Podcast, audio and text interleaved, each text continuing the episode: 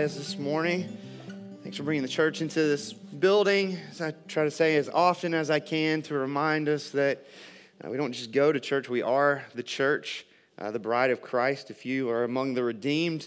And speaking of the redeemed in this kingdom language and imagery, which we'll get into in just a second, that was just sweet practice for what we're going to do for eternity just a moment ago. The creativity of the music brought together, the song of the church, which I usually like to kind of stand right out there a song early and just listen to the voices from the front side, but I could hear them from the back side this morning from the very back row, and that was cool.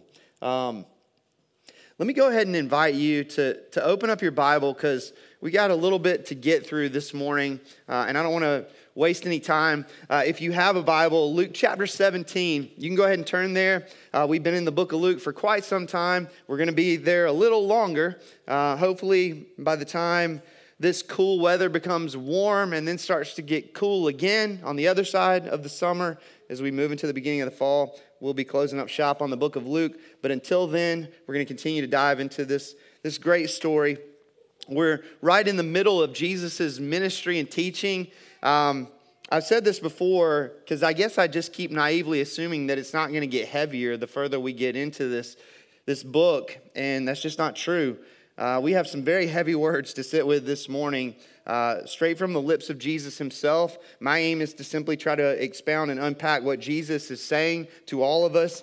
And so let me pray for us this morning, that the Lord would move through this means of grace that we call the preaching of the word. Heavenly Father, that we could come to you with those words to begin a prayer is a wonder of wonders in and of itself. It screams of the doctrine of adoption, the beauty, centrality, and hope of the gospel.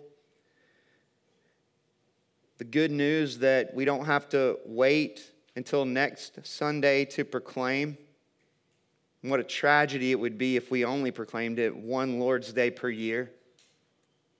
So thank you for the privilege of being a part of a church that shouts of the life, death, and resurrection of Jesus Christ as often as we can. A church that partakes of the bread and the cup, knowing that as often as we do, we proclaim your death, Jesus, until you return. Thank you for those means of grace that are ours every time we come together like this. Spirit of God, I pray that you would move in power and might this morning. Otherwise, what are we doing? It's an exercise in futility. I pray that you would stir our hearts. I pray that you would awaken our minds from whatever slumber they may be in this morning. God, we live right in the middle of an epicenter of cultural nominal Christianity. So easy to open the Bible and for there to be this great disconnect from our confessional theology, what we say we believe, and our functional theology, what we truly believe when the rubber meets the road. And so I pray that you would minimize the disconnect between the two and bring them together in harmony this morning. I ask you to do that as we sit with your word in front of us, trusting that your word never returns void, and that includes some of the heaviest red letter words that exist in all of Scripture. Praise you for them too. In Jesus' name I pray. Amen. So there's this theme, there's this word, there's this phrase that shows up over 100 times in the synoptic gospel accounts of Matthew, Mark, and Luke. You just heard James reference it, this idea of God's people and God's place under God's rule. It's this theme that we call the kingdom. It's a theme that you see all the way back in the earliest chapters of Luke's gospel account. In fact, Jesus said to the crowds back in chapter 4, verse 43, "I must preach the good news of the kingdom of God, for I was sent for this purpose." That's why I'm here, Jesus says. We talked about this in the Sermon on the Mount series, for those of you who are around for that series, that this message that Jesus made central to his ministry is the message of the kingdom. His preaching and teaching point to the kingdom. His parables and miracles point to the kingdom. If we think of Jesus apart from the kingdom, we've missed something of who Jesus is, of what Jesus is about. Jesus' baptism in the Jordan River, it wasn't just the anointing ceremony of heaven's priest, but the coronation ceremony of heaven's king. This idea of the kingdom, it's been around since the very dawn of creation. There's a reason that the best of stories begin with once upon a time. Those words are borrowed capital, by the way, taken from the greatest story of all, the story that you and I are a part of, what theologians call this great redemptive meta-narrative, the greatest of stories that we're characters in. God, the author of this story, and not only the author, but a character himself, the greatest character too. There's a reason we love stories with kings and kingdoms and princes and princesses and dragon slayers, knights in shining armor, happily ever afters. Because that's part of our story. All those things are part of the world that you live in, that I live in. We're caught up in it. We can't escape it. This idea of the kingdom, it's been around since the dawn of creation. As God created our first parents to function as priest kings. We've talked about this a number of times along the way. Adam and Eve, not only meant to guard the garden sanctuary of Eden in a priestly role, so to speak, but to exercise dominion over all of creation in a kingly role, a queenly role, to fill the earth and subdue it, Genesis 1 and 2 tells us, to cultivate creation for the glory of the greater king. As many of us know, our first parents responded in rebellion to that greater king, sadly, choosing a life of judicial autonomy, a life of self-determination. And then the world came unraveled, which is why sickness is real in this story that we're a part of. It's why death and pain and sorrow and suffering are part of the story. Inescapable too. Generation after generation of marred image bearers refusing to live as God's people in God's place under God's rule. And yet, boy, if this isn't good news, God was determined to establish a people for himself, nonetheless, a people whom he would liberate from the kingdom of this world, bringing them under the reign of his kingship, his good and glorious kingship, showing them how to live under his rule, under his reign, for his glory and their joy. You see it in the progression of redemptive history from the days of Abraham to the days of Moses to the days of David. And yet, there was always this future hope of a king greater than David who would someday come to bring salvation, establishing a rescued people for himself who would live under his reign. That's the backdrop of the Old Testament as Jesus comes onto the scene, declaring, "Repent, for the kingdom of heaven is at hand. I must preach the good news of the kingdom of God, for I was sent for this purpose." Up to this point, and if you've been around for this study of the book of Luke, you know this. Luke has shown us the kingship of Jesus in a number of ways. In his rule and reign over sickness and evil, in his authority to forgive sin, his lordship over the fish of the sea and the institution of the Sabbath, the exercising of his kingship in the forming of a new people, the 12 apostles, hearkening back to the 12 sons of Jacob, the 12 tribes of Israel, the new 12 through whom God would fulfill his redemptive purposes as sent ones with authority to bear authentic testimony to the life, death, and resurrection of Jesus Christ. Right, we've just seen, if you go back to last week, an inbreaking of the kingdom of God in both the physical healing of the 10 lepers and the spiritual healing of the one. We've just seen it. And yet, the Pharisees continue to fail to understand it. The significance of the message of Jesus, the ministry of Jesus, which is why Luke tells us, if you pick up in chapter 17, verse 20, being asked by the Pharisees when the kingdom of God would come, he, Jesus, answered them, "The kingdom of God is not coming in ways that can be observed. Nor will they say, 'Look, here it is,' or 'there,' for behold, the kingdom of God is in the midst of you." As many of you know, the Pharisees had established a code of morals and regulations that went far beyond the scriptures. Some of the more militant Pharisees going so far as to use violence to establish and maintain strict, intensified observance of the Jewish law, believing that that would establish the right conditions for God to make good on his kingdom promises. And along comes Jesus, speaking with an authority all his own. Who is this Jesus? Drawing large crowds, talking about the kingdom of God. And yet in a very different way than the scribes and Pharisees were talking about the kingdom of God. Not at all in accordance with their expectations of a Messiah who would overthrow Roman tyranny, give Israel her political independence. All the while offering God's kingdom to all the wrong people. Tax collectors and prostitutes, lepers and paralytics. What is he doing? So the Pharisees approached Jesus, yet again filled with misunderstanding, asking him when the kingdom of God would come. Looking for something not only future, but something with visible evidence in accordance with their faulty expectations. All the while, the inbreaking of God's kingdom was right in front of them. Behold, the kingdom of God, it's in the midst of you, Jesus says. It's right in front of you. Again, I can't escape that imagery of the older brother in the parable of the prodigal, as I've said before, who was so close to the celebration that he could feel the thump of the music in his chest, that he could smell the meat on the barbecue, so to speak. It's right in front of you. Don't miss it. Not in the visible, observable expression that they might have been expecting, yet in front of them nonetheless.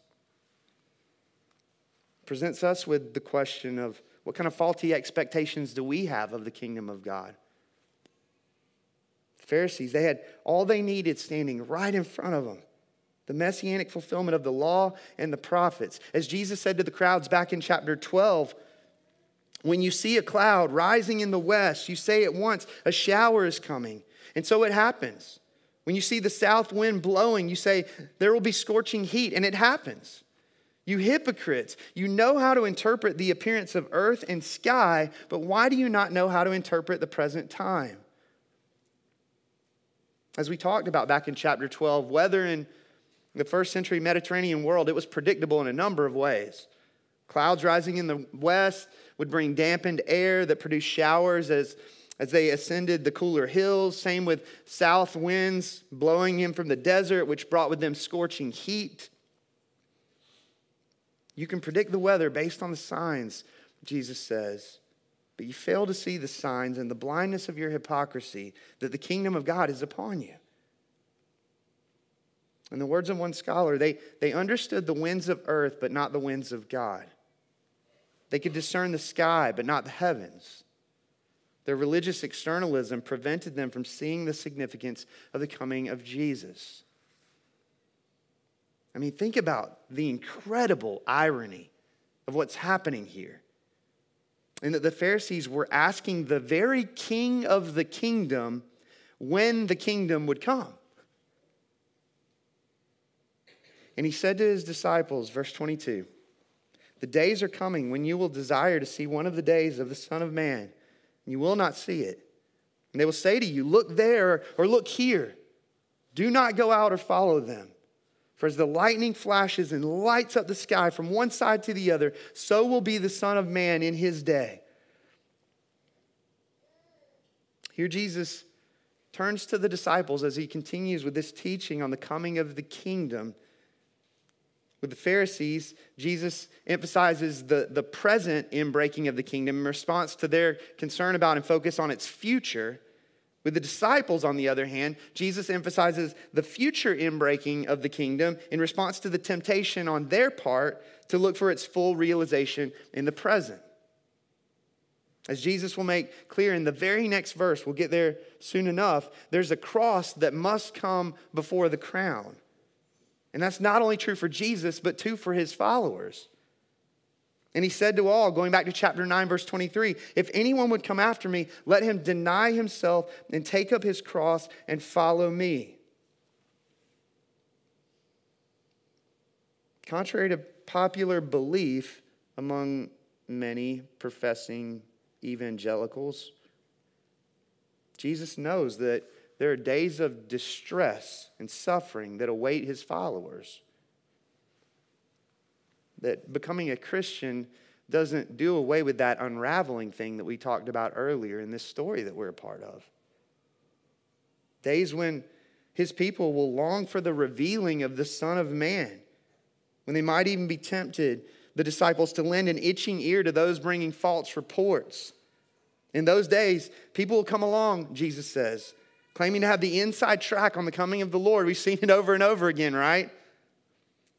Pay no attention to those people. When it's me, you'll know it's me, Jesus says.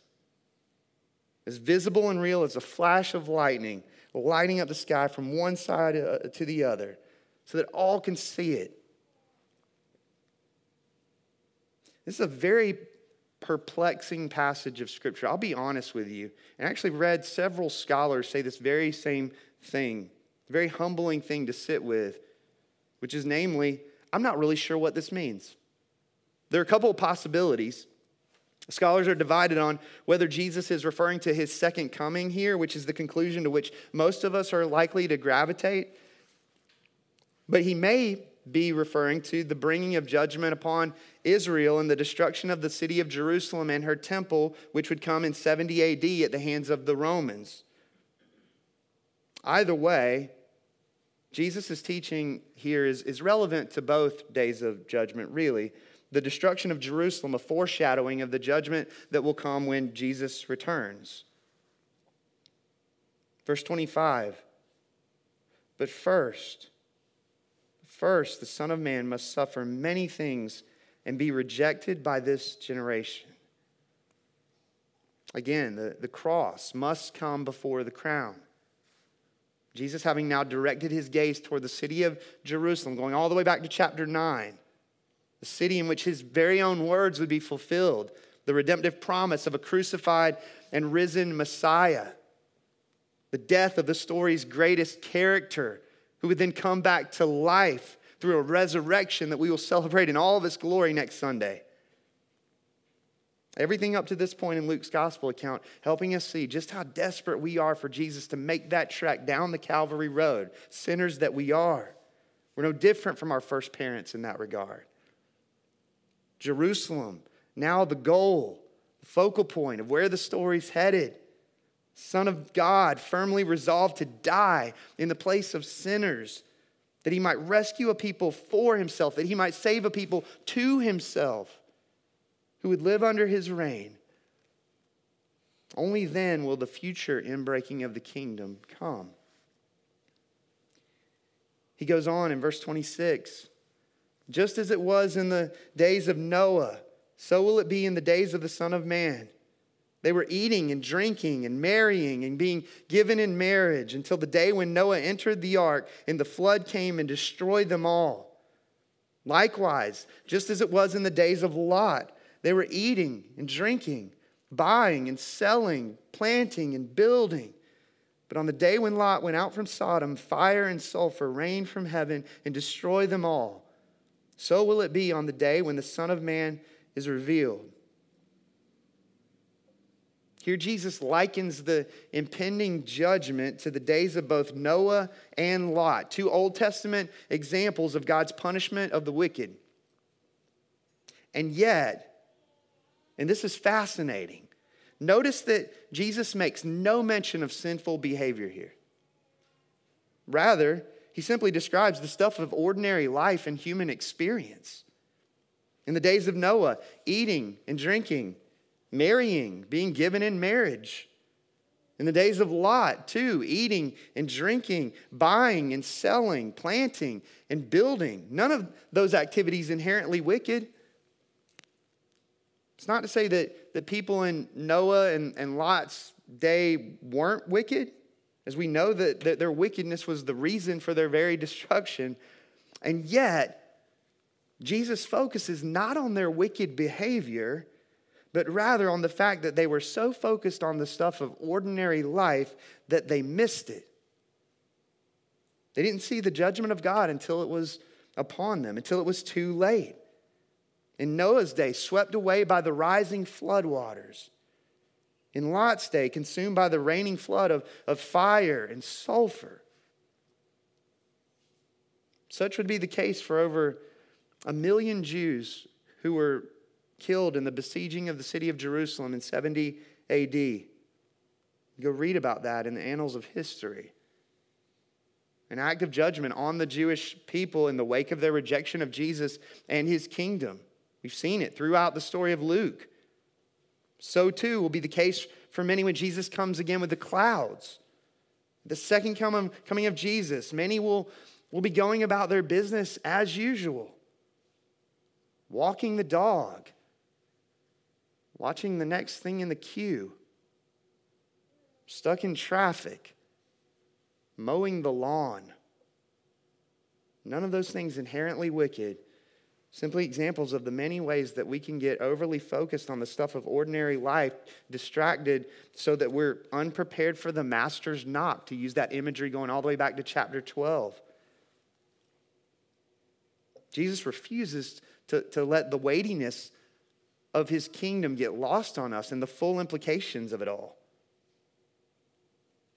Verse 31, he goes on that day, let the one who is on the housetop with his goods in the house not come down to take them away. And likewise, let the one who is in the field not turn back. Remember Lot's wife? Whoever seeks to preserve his life will lose it, but whoever loses his life will keep it. This is not some easy believism that Jesus is teaching. This is not walk an aisle, pray a prayer, fill out a card, coast to your death, and you're good. Again, some argue that Jesus is referring to the impending destruction of Jerusalem, and with that a warning to flee the judgment to come. No looking back. You can just envision when that moment hit, just a few decades after Jesus' death, resurrection, and ascension, that there were people fleeing the city, not looking back.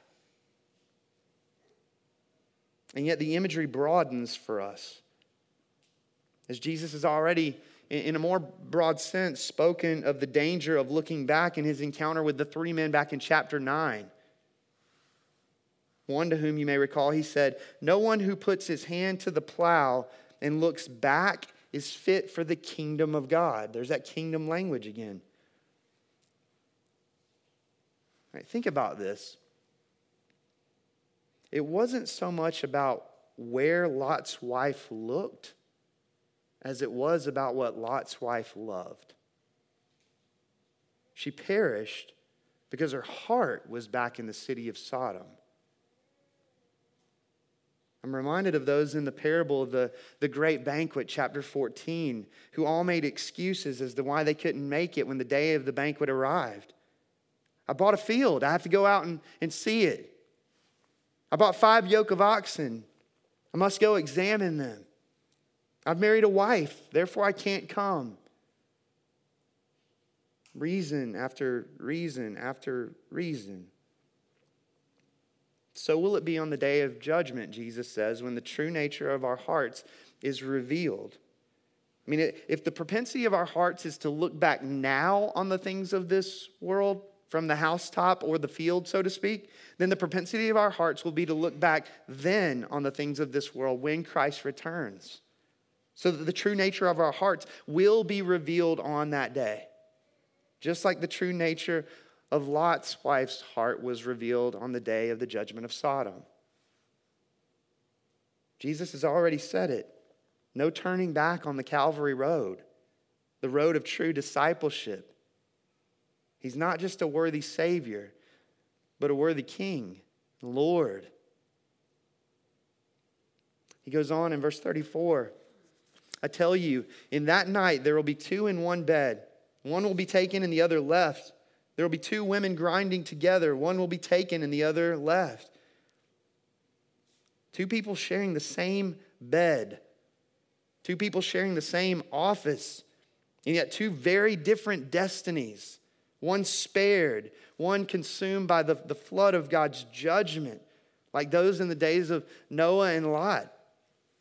Again, perhaps referring to that moment in 70 AD, what happened to the city of Jerusalem and her temple, yet nonetheless a picture of the final judgment when the Lord will separate the sheep from the goats, no creature hidden from his sight. I'm reminded of the man with bigger barns, chapter 12. Self-focused, delusional. And he thought himself the least delusional person in his sphere relationally. Believing himself to be secure, having established enough in the storehouse to eat, drink, and be merry for years to come, all the while failing to consider that his soul might be required of him at any moment. That the souls of men and women will be required of them when Jesus returns to set all things right. The disciples, they feel the heaviness. So they respond in verse 37. They said to Jesus, "Where, Lord?" And he said to them, as if it weren't heavy enough, "Where the corpse is, there the vultures will gather." This is in the Bible? Jesus says there won't be any guessing. Where spiritual death is present on the last day, God's judgment will too be present, much in the same way that vultures circle a carcass. That's heavy. Perhaps Jesus had in mind the Pharisees, who were like whitewashed tombs, outwardly appearing beautiful, yet within full of dead people's bones, harboring an inner darkness, a decay, the stench of death. Perhaps Jesus simply meant to communicate something of the finality, the totality of the coming judgment on those who are not for him but against him. As Luke has shown us numerous times over, there is no third position. There's no position of neutrality when it comes to Jesus. Regardless of what the imagery is meant to communicate in its fullness, it's a sobering picture, to say the least, is it not? On that day, many will least expect it, going about their lives as they would any other day, eating, drinking, buying and selling, planting and building,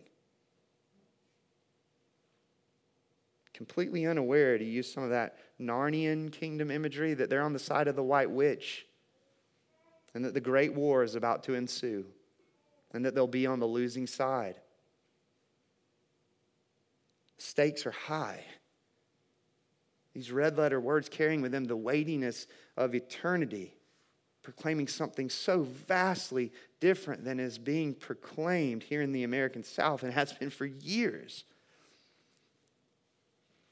Speaking of Lewis and his great work, The Weight of Glory, I've shared this quote before somewhere along the way. He says, "It is a serious thing to live in a society of possible gods and goddesses, to remember that the dullest, most uninteresting person you talk to may one day be a creature which, if you saw it now, you would be strongly tempted to worship, or else a horror and a corruption such as you now meet, if at all, only in a nightmare. All day long," he says, "we are in some degree helping each other to one or the other of these destinations." He goes on to say, "It is in the light of these overwhelming possibilities, it is with the awe and the circumspection proper to them, that we should conduct all of our dealings with one another.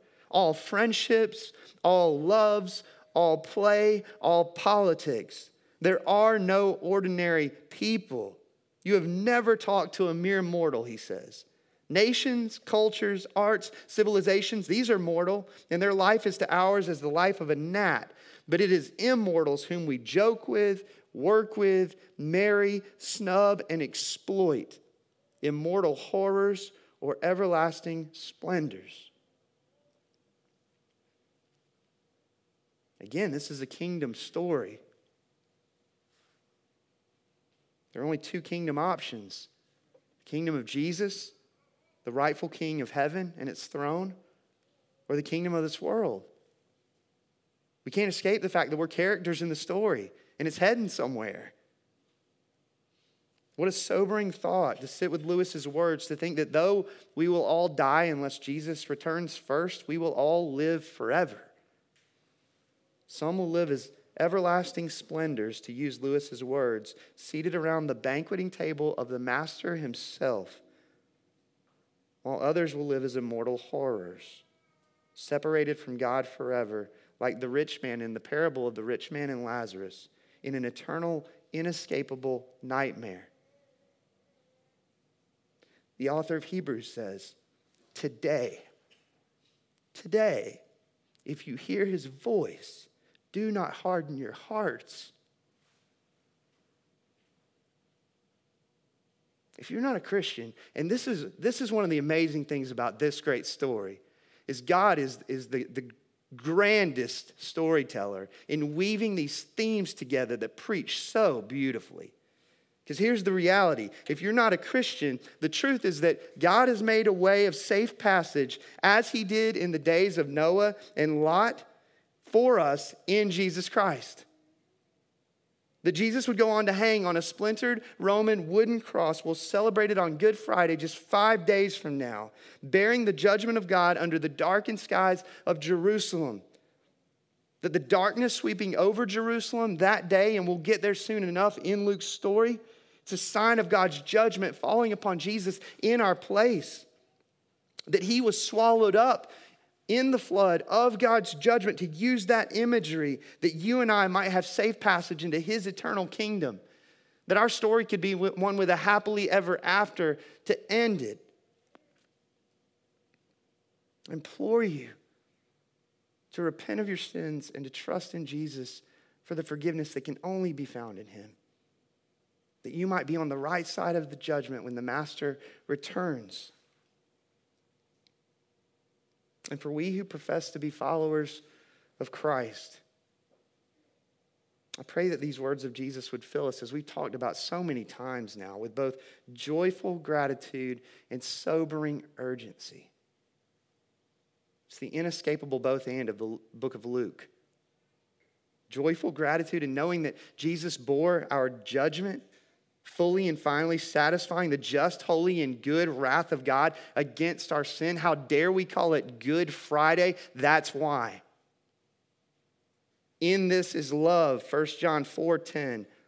Not that we have loved God, but that he loved us and sent his son to be the propitiation, the wrath-bearing sacrifice for our sins.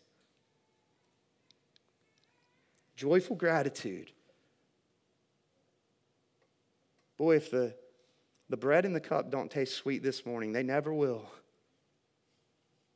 Joyful gratitude, yes and amen, as we consider just how deep the Father's love for us truly is in Christ. Paired with a sobering urgency, an urgency in terms of our expectation and readiness for the Master's return, prepared to open the door, so to speak, upon hearing his knock, eagerly longing for the return of the one who gave his life for us. The one who took our judgment upon himself. Mow your grass. It has to be mowed. Take the dog out. If you don't, it's going to be a mess in your house. But do that too, to the glory of Christ. Don't miss him in those mundane moments. Give your life for him in glad submission until you see him face to face. That's Christianity too. And with that, a sobering urgency to evangelize the lost. As again, there are, in Lewis's words, no ordinary people. I pray that God would fan into flame in our hearts a deeper zeal for evangelism, that many more might be found on the right side of judgment when the Master returns. There are a lot of people out there who wouldn't be caught dead stepping into a place like this 50 weeks of the year, who just might show up for a Christmas service, an Easter service. Maybe this is the moment that the Lord calls us out of our comfort zone to take seriously what he says here in this morning's passage of Scripture. I don't care about building a big church. That's not why I say that. I care a lot about the kingdom of Jesus. Let's pick our spots. Let's be wise. but let's evangelize. Like all of this is real and true.